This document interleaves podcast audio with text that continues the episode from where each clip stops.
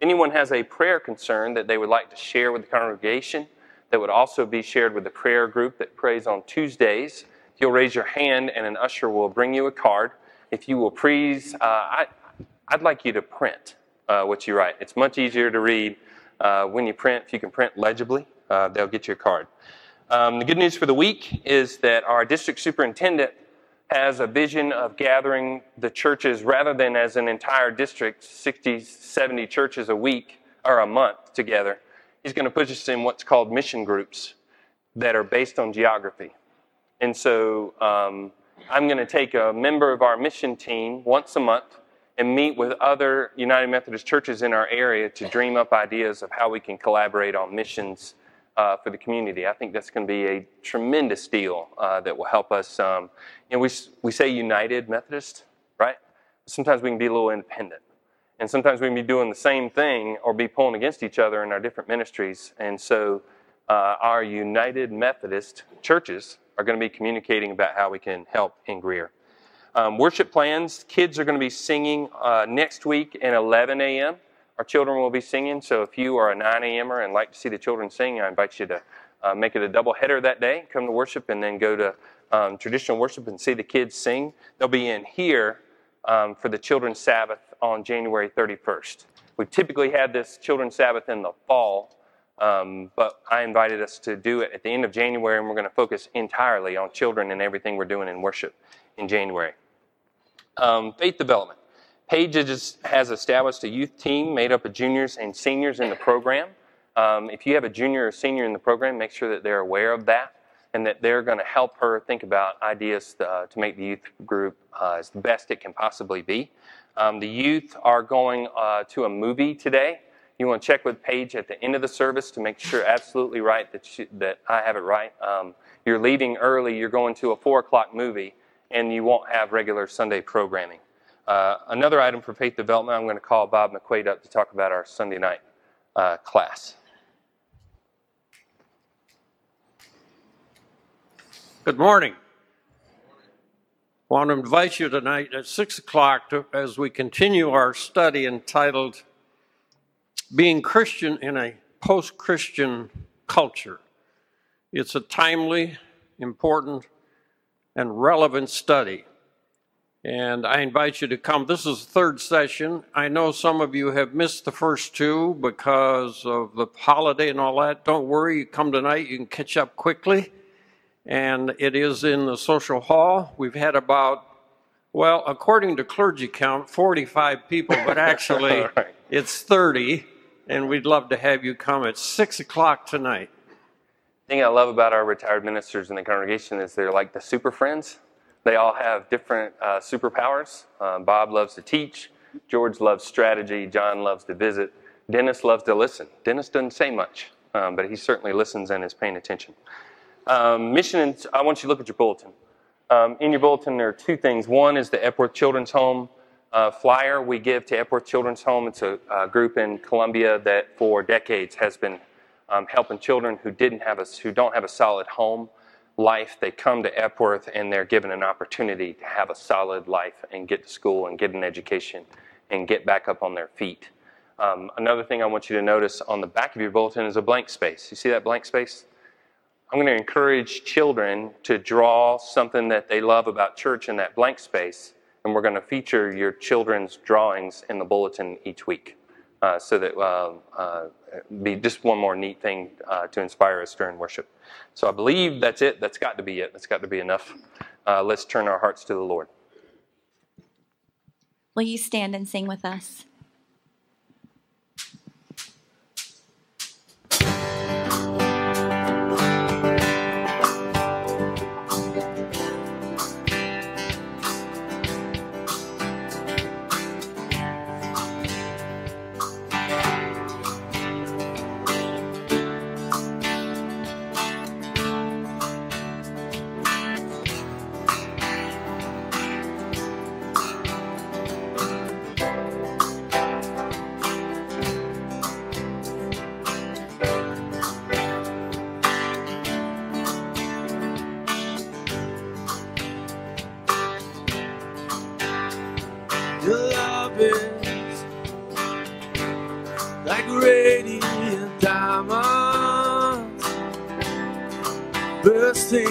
Us.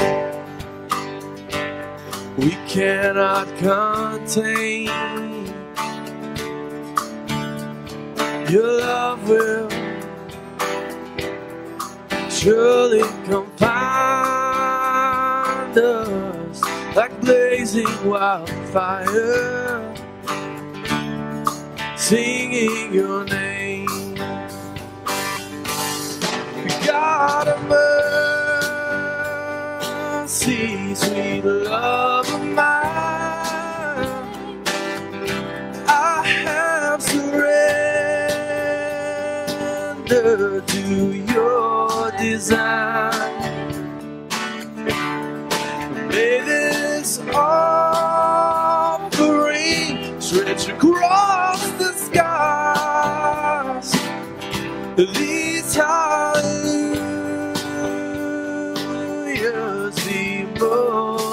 multiplied.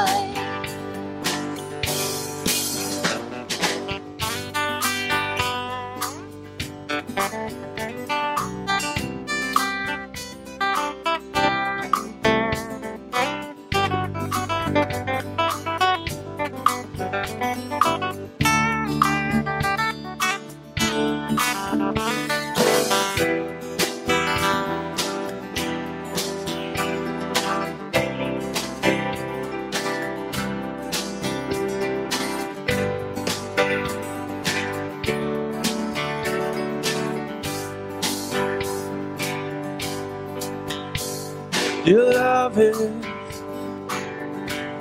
like radiant diamonds bursting inside us. We cannot contain. Your love will surely come find us like blazing wildfire, singing your name. God of mercy,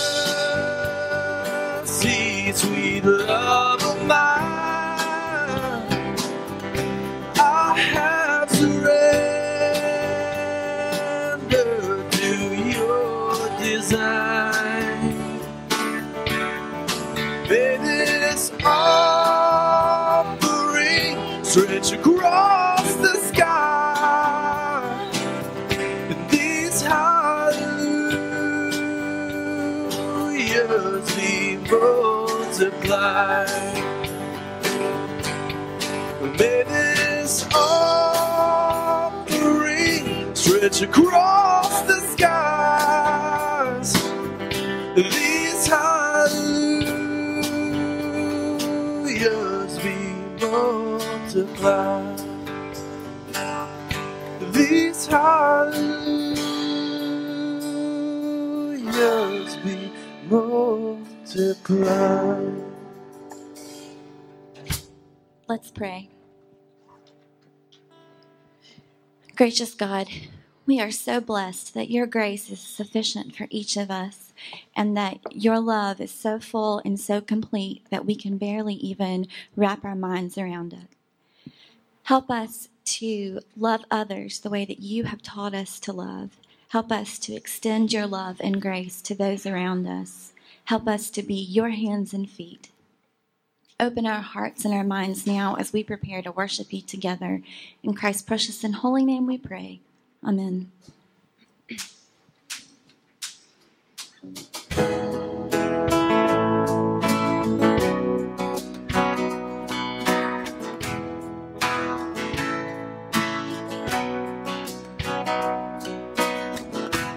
I'm forgiven because you were forsaken. I'm accepted, you were condemned. And I'm alive and well, your spirit is within me because you died and rose again. I'm forgiven because you were forsaken. I'm accepted, you were down. I'm alive and well, your spirit is within me because you died and rose again. Amazing love, how can it be that you, my King, would die for me? Amazing love, I it's true. Joy to honor you in all I do. I honor you. I'm forgiven because you were forsaken. I'm accepted. You were condemned. I'm alive and well.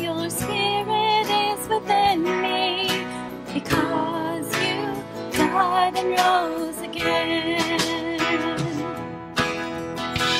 Amazing love, how can it be that you, my King, would die for me? Amazing love, I know it's true. It's my joy to honor in all I do. I honor you. You are my King. You are my King. Jesus, you are my King. Jesus, you my King. We invite the children to come forward for the children's sermon, and would you turn and greet your neighbor?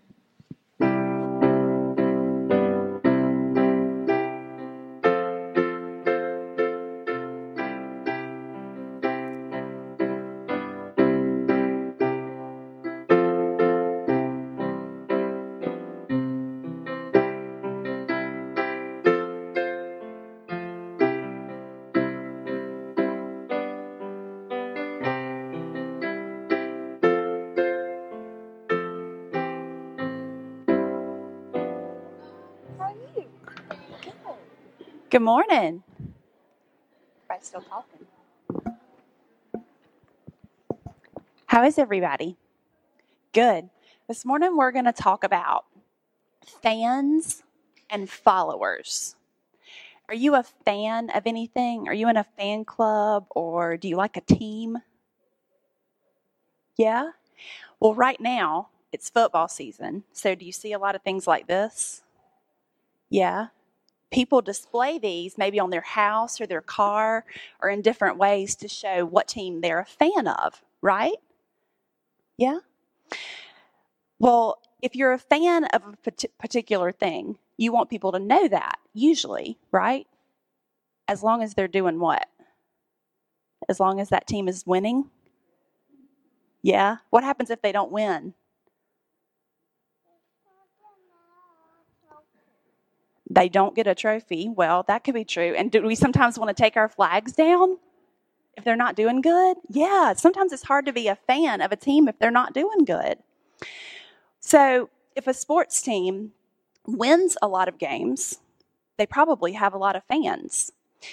And if they're not doing so good, you might see their fans kind of dwindle away. But when Jesus was on earth, he had a lot of fans. And as he traveled around and performed miracles like feeding a lot of people with a tiny bit of food or healing a person who was blind, there were huge crowds of fans everywhere he went and did those things. But you know what? Jesus didn't care about that. He wasn't interested in having fans, he wanted followers. He said to people, If you want to be my follower, you must turn from your ways, your selfish ways, take up your cross, and follow me. If you give up your life For my sake, I will save you. So, to be a follower of Jesus meant a lot more than just being a member of his fan club. It means more than wearing a certain t shirt or bracelet or a cross around your neck. It means following what he says and listening to his teachings every day. It means reaching out to the poor and feeding the hungry and loving people who are unlovable. It means to show the love of Jesus that he showed to us to everyone we meet, no matter what. So that's what separates a fan from a follower. So, do we want to be fans or do we want to be followers? Yes. Will you pray with me this morning? Dear Father, help us to be more than fans. Help us to be true believers and followers of Jesus. In his name we pray. Amen.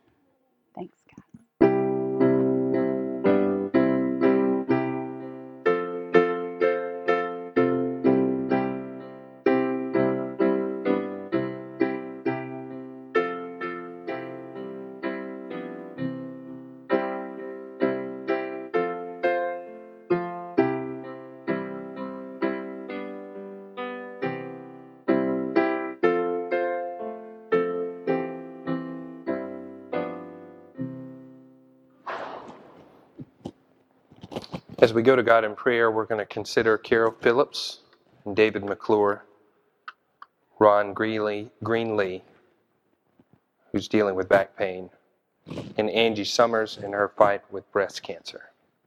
Let us pray.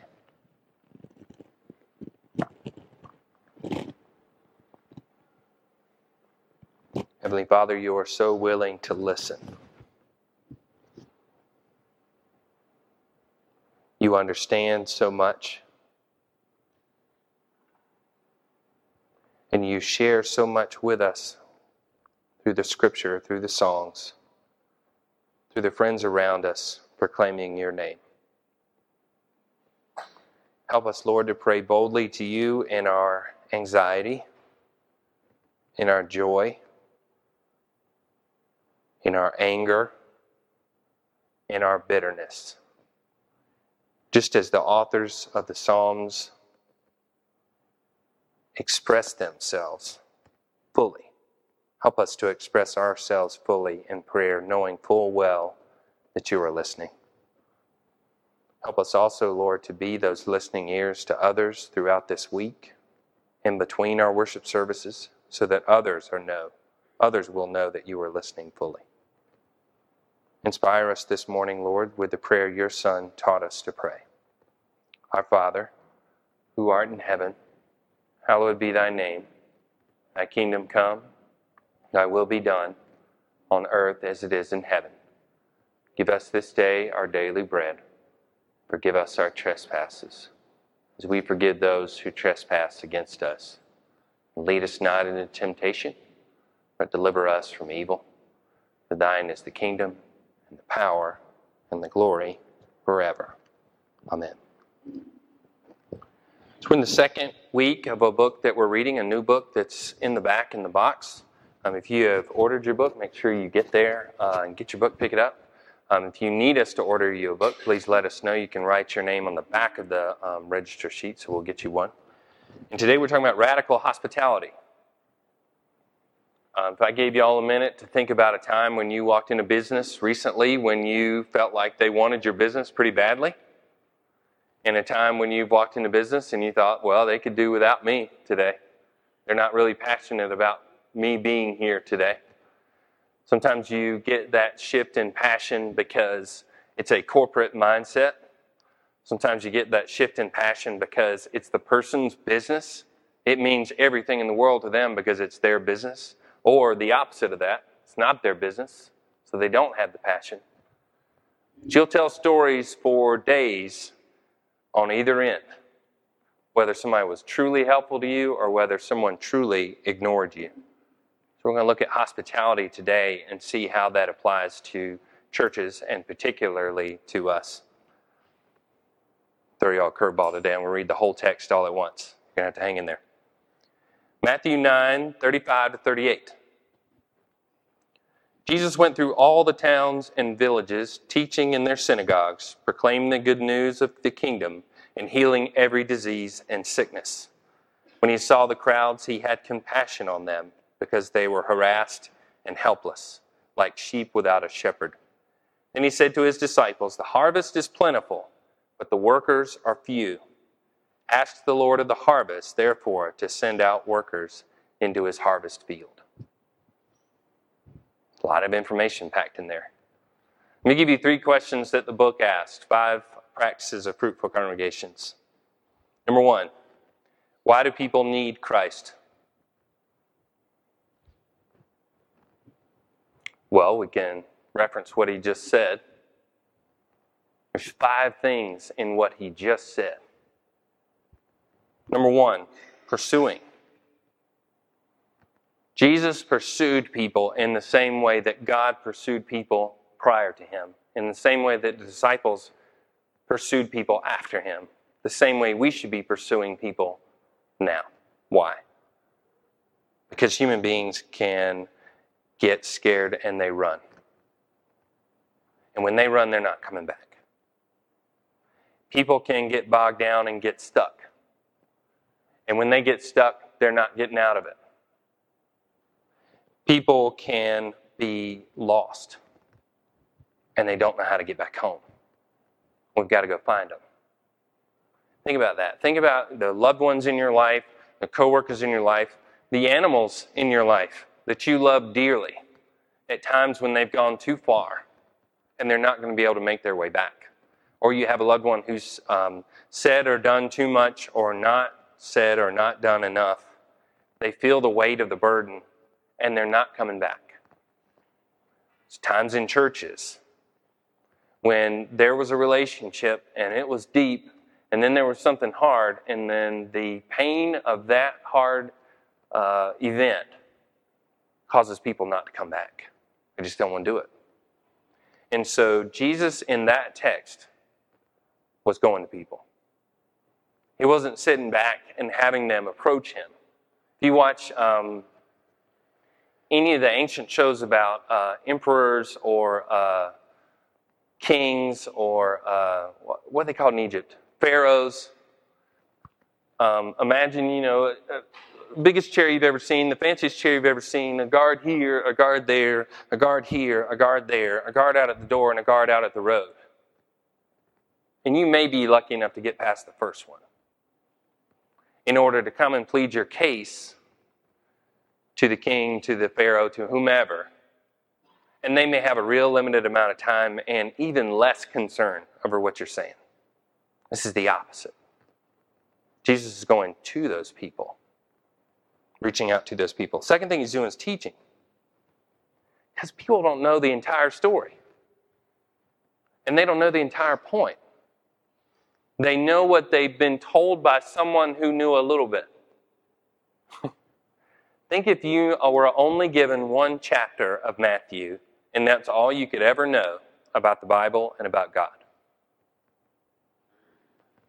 It'd have a really big difference as to which chapter you had. And even that wouldn't be uh, great.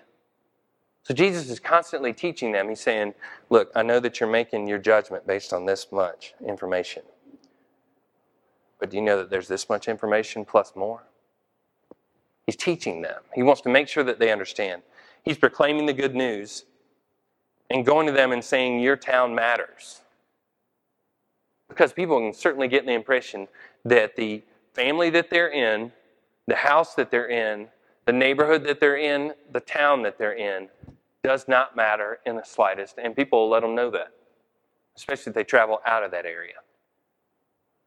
Jesus goes to them and proclaims the good news to them to let them know that they, they, uh, they can be inspired by him. Finally, or uh, fourth, healing. Now, the number one headline that you get with healing is which type of healing? Physical. That's the number one thing people want to be healed of. Especially when you have a very serious illness, you would love to be healed physically. And technology is just exploding. Doctors are magnificent. Nurses know everything they can know. And let's just get more and more and more and more and more and more things can be healed. But there are other types. And Jesus sought out those other types of healing as well. Not just the, he did heal people physically, but he healed people emotionally. He healed people relationally. You know, whatever it is, I've been in a room before praying for the individual who was quite ill, who was not likely to be healed physically. But there were people on either side of the room that had not spoken to each other for 10 years. And there's a relationship to be healed. There are emotions to be healed. Spiritually. If you've been told by someone that you do not matter in God's name, let me know what you think about God for the rest of your life. That's tough. Jesus heals them spiritually. Finally, five. And five, this is, might be the toughest one. He has compassion. He has compassion when he's overwhelmed by the people and he's already been working the entire day. See, there's reasons why we don't have compassion. Generally speaking, it's not because we don't have a good heart. I doubt there's any one of us that would see something difficult in someone's life who would just go, Who cares? But what you do have is the problem seems too big. I, I don't know if I can do anything about it. You've already solved problems for the last 12 hours. You're too tired. You don't think that you have what it takes to offer them that thing. But Jesus offers them compassion. So, why do people need Jesus? Well, if you look at just that paragraph, you have pursuing, teaching, proclaiming, healing, compassion. See, sometimes we motivate people when we say they need Jesus so that in the afterlife they won't suffer. We want to, to go to heaven. But think about all those things that are on the earth this second, right now, that Jesus did for those people. Here's a second question from the book Why do people need the church? Why don't, why not just why don't I just focus on Jesus myself? Is there an app for that? What if I just get a Jesus app? Learn about what Jesus did. I don't need these people. People are insane. Why would I collaborate with these people? Why would I go to this thing? Why not be able to do it anytime I want? Why do people need the church? Any church? I'm hoping there are at least four reasons. One is community support. You just get brokenhearted, but you come to church and you got your friends, you got uh, your loved ones, and Merciful here at Memorial, you got your relatives. Your relatives are here at Memorial, right?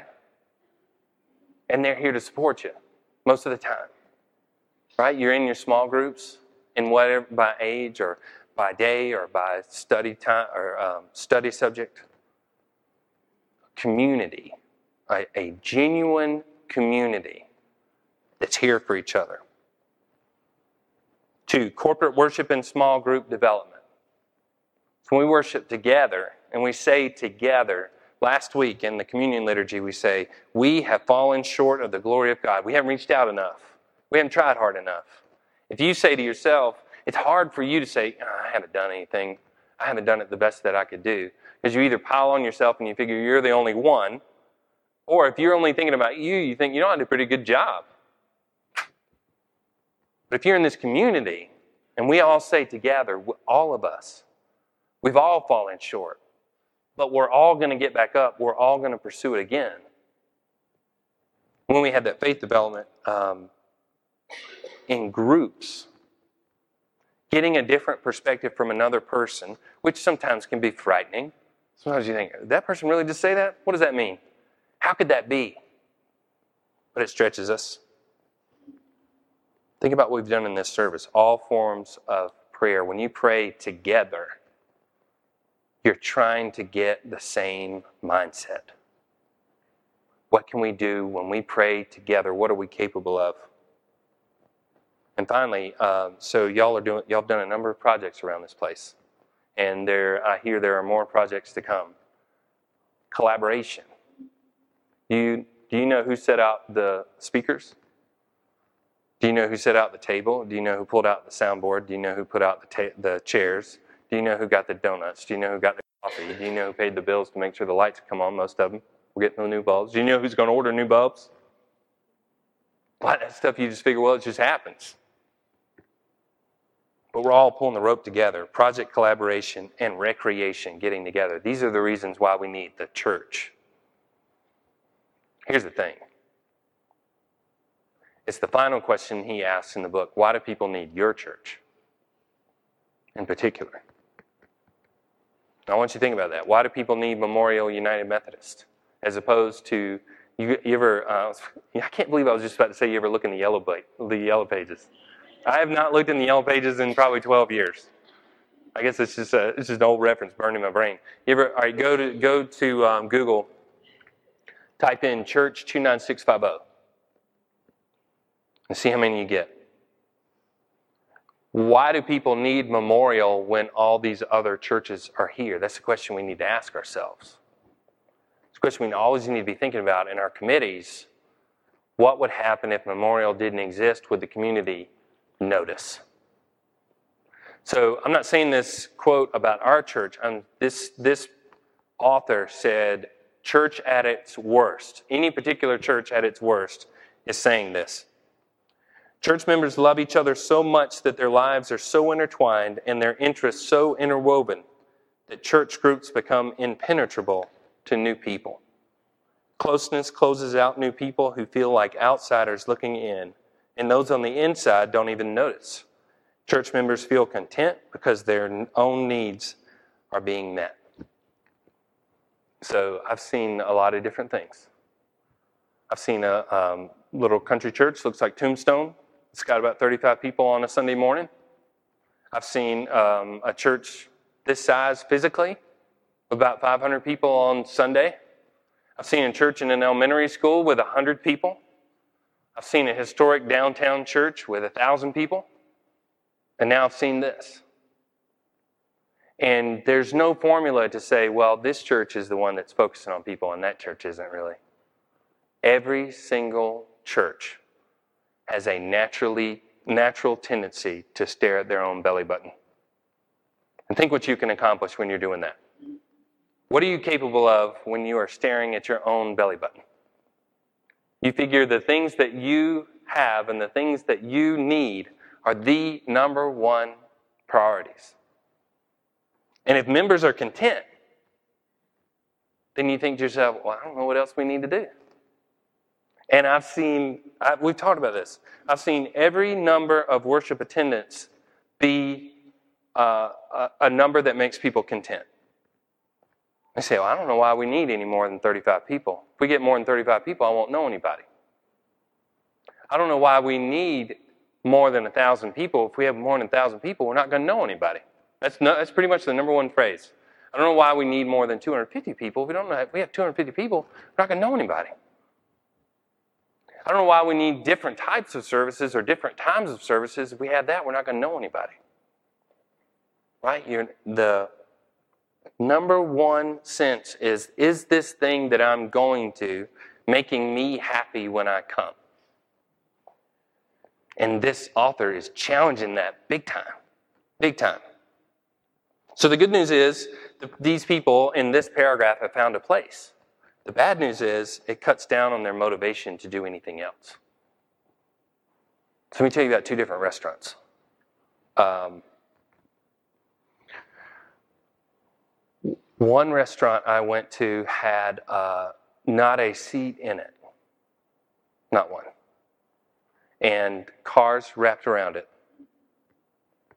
and people standing in line, and the workers were ragged. They had nothing left. You could tell it. And uh, I've been a server before, and I've worked in merchandise before. I've done all types of, and obviously this this job, and I'll tell you, my family will tell you, I'm a nightmare walking into a store. I'm like, no, let's not even bother anybody. I'm sure they're exhausted. Let's just get, let's just go out. So we go in that place, and those people say, "Welcome to this place." I'm just going to leave them out because you'll make judgments. They say, "Welcome to this place. We're glad that you're here. What do you want? And you walk in that place, and your first thought is, There's not room for me here. I don't know they want me here. And then they say that to you. I walked in another restaurant within the last two weeks. There was three worker. There were three workers, and there was one customer. I was the customer. One. And when I walked in the door, the person at the counter said, Jeannie, you've got this one. Not kidding. And she, and she just kind of stormed off. I'm done. I'm, uh, I'm not doing it. And Jeannie was taking a bite out of her sandwich, and she went and took a bite.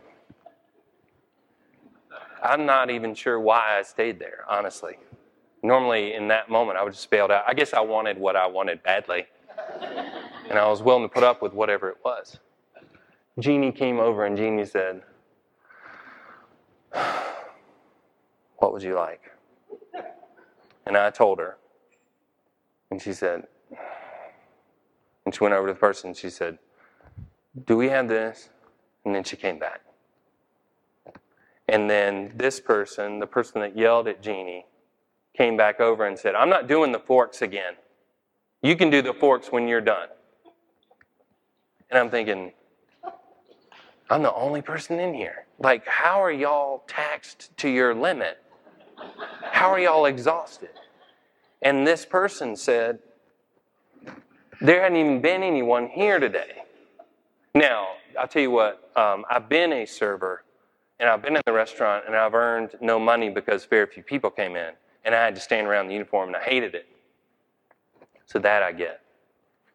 But why you wouldn't be clamoring to get the person if you were obsessed with getting someone? And she stood right in front of me and really angrily did the forks. And then I walked out.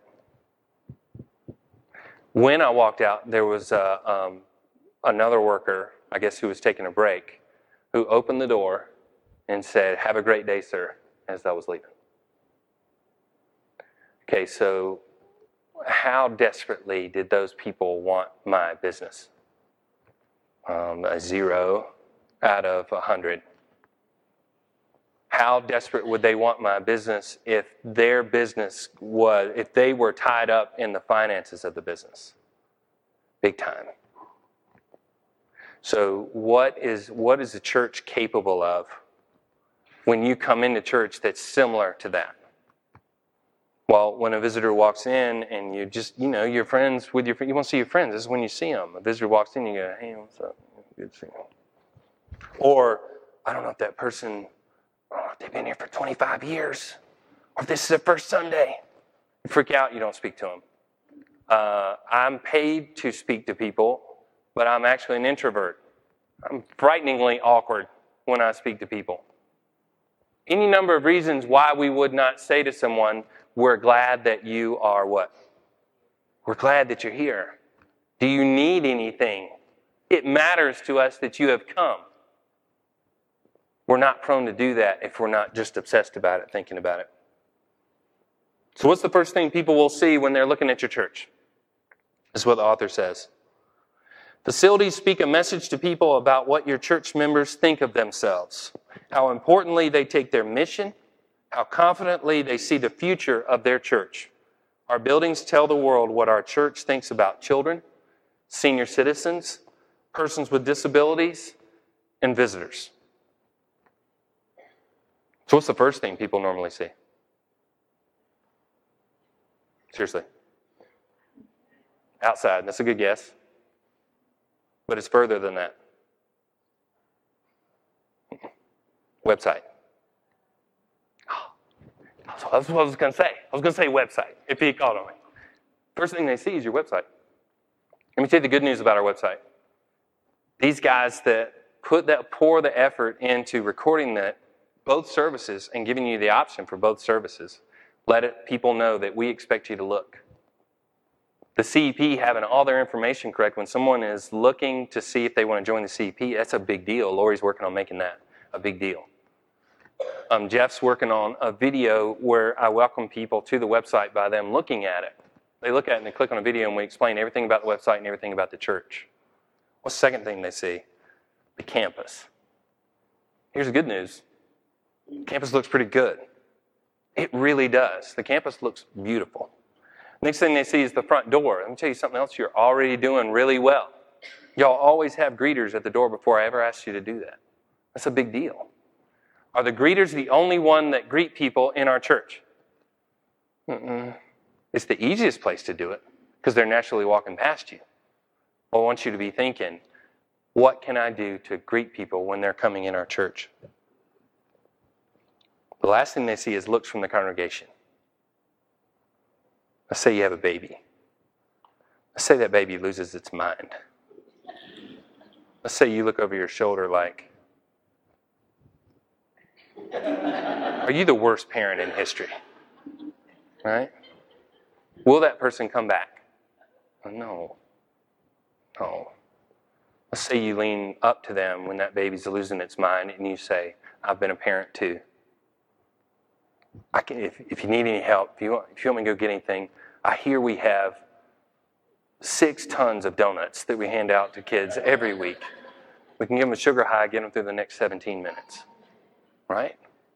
The first thing they see is the website, which we're working on. The next thing they see is the campus, which is already beautiful.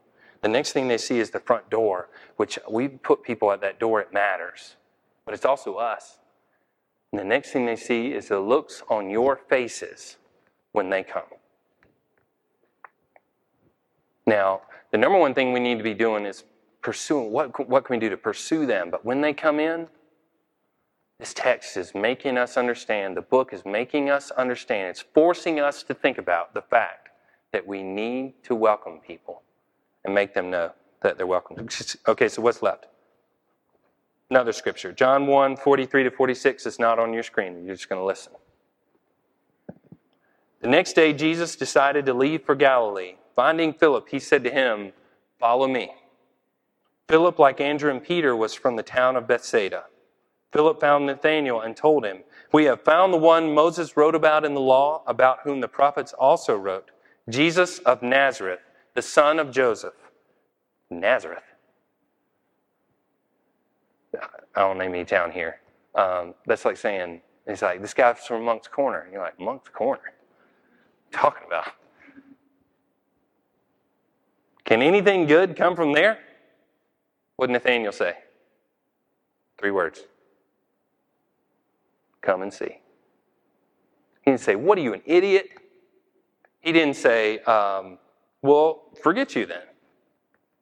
He didn't yell at him. He said three simple words Come and see. Come and see our church that has two different services. Come and see. Oh, look, you did. Why did you do that?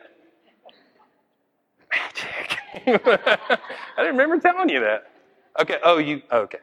The power of the internet and the computer. This guy's a champion. Um, come and see our children's director who puts out posters and all kinds of stuff that we do with our children. Come and see our youth who are now in an awesome space that's got great lights. We had awesome brand new tiles in there, but we took brand new tiles out and put awesome Christmas lights in there in the youth hall.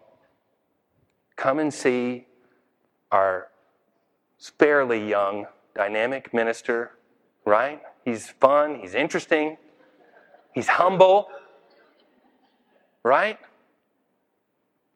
Come and see our worship services that matter. Our musicians who sing like it matters. Our traditional worship that is traditional and celebrates everything traditional. Come and see how we do communion. Come and see how we celebrate children outside. Come and see our CEP program. Come and see our concerts that are coming in November. Three simple words come and see. Final quote of the day. People don't need to know the answers to all the questions of faith and life to invite someone to the church. They don't need to exaggerate or persuade or say more than is true. They simply and naturally find their own way of saying to acquaintances and those with whom they share common activities, Come and see. Let us pray.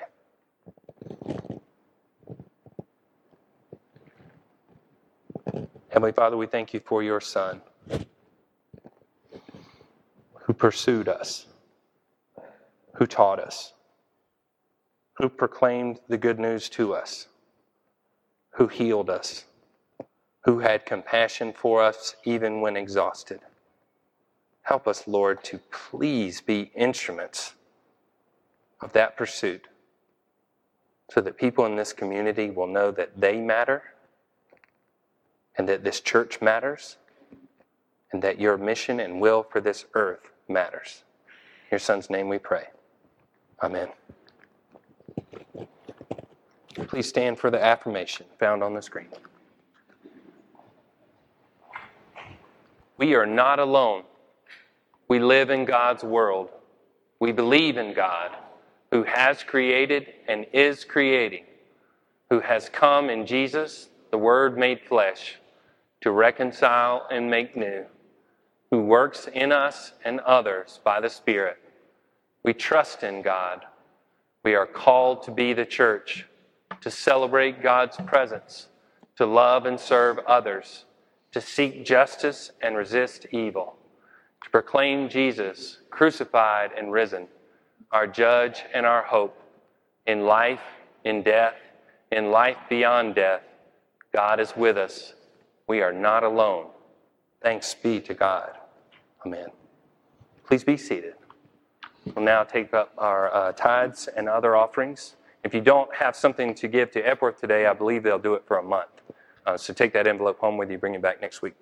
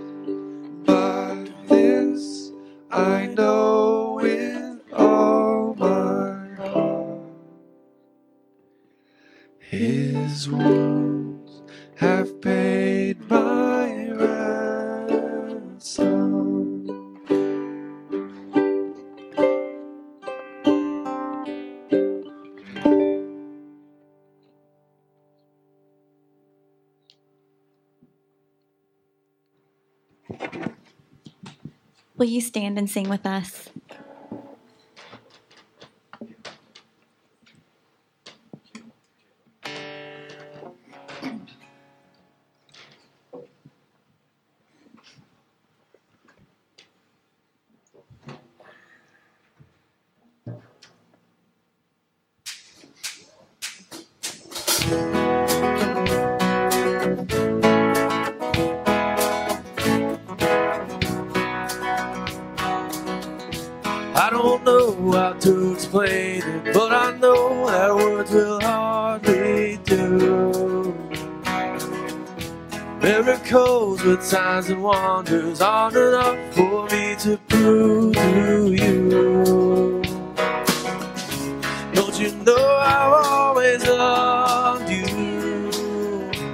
Even before there was time.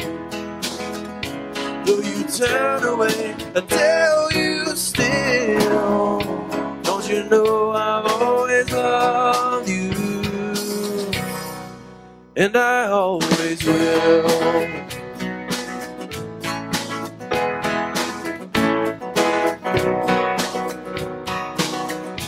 Greater love has not a man than the one who gives his life to prove that he would do anything, and that's what I want to do for you.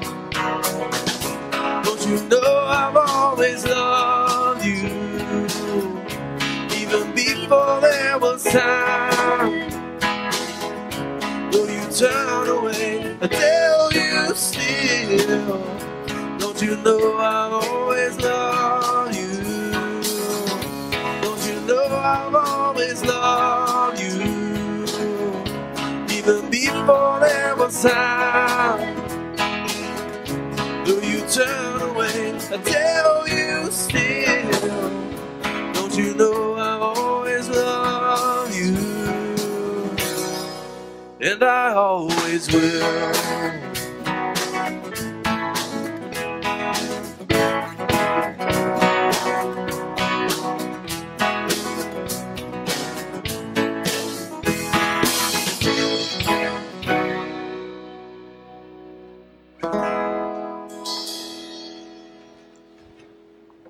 Y'all aren't telling people to come to this church because this band, you're crazy. That's right.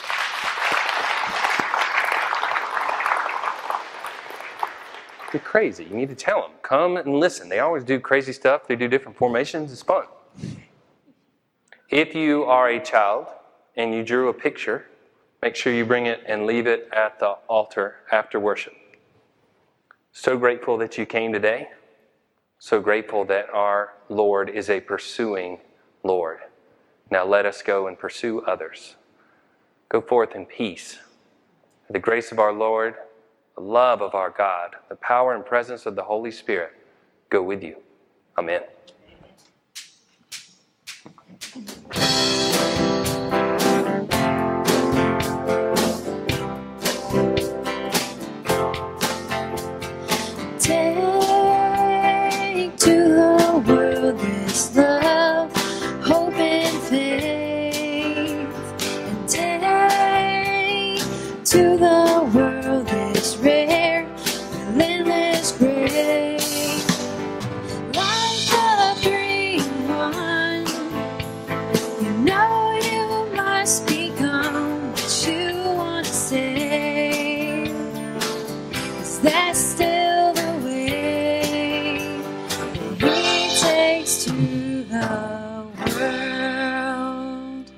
A blessed week.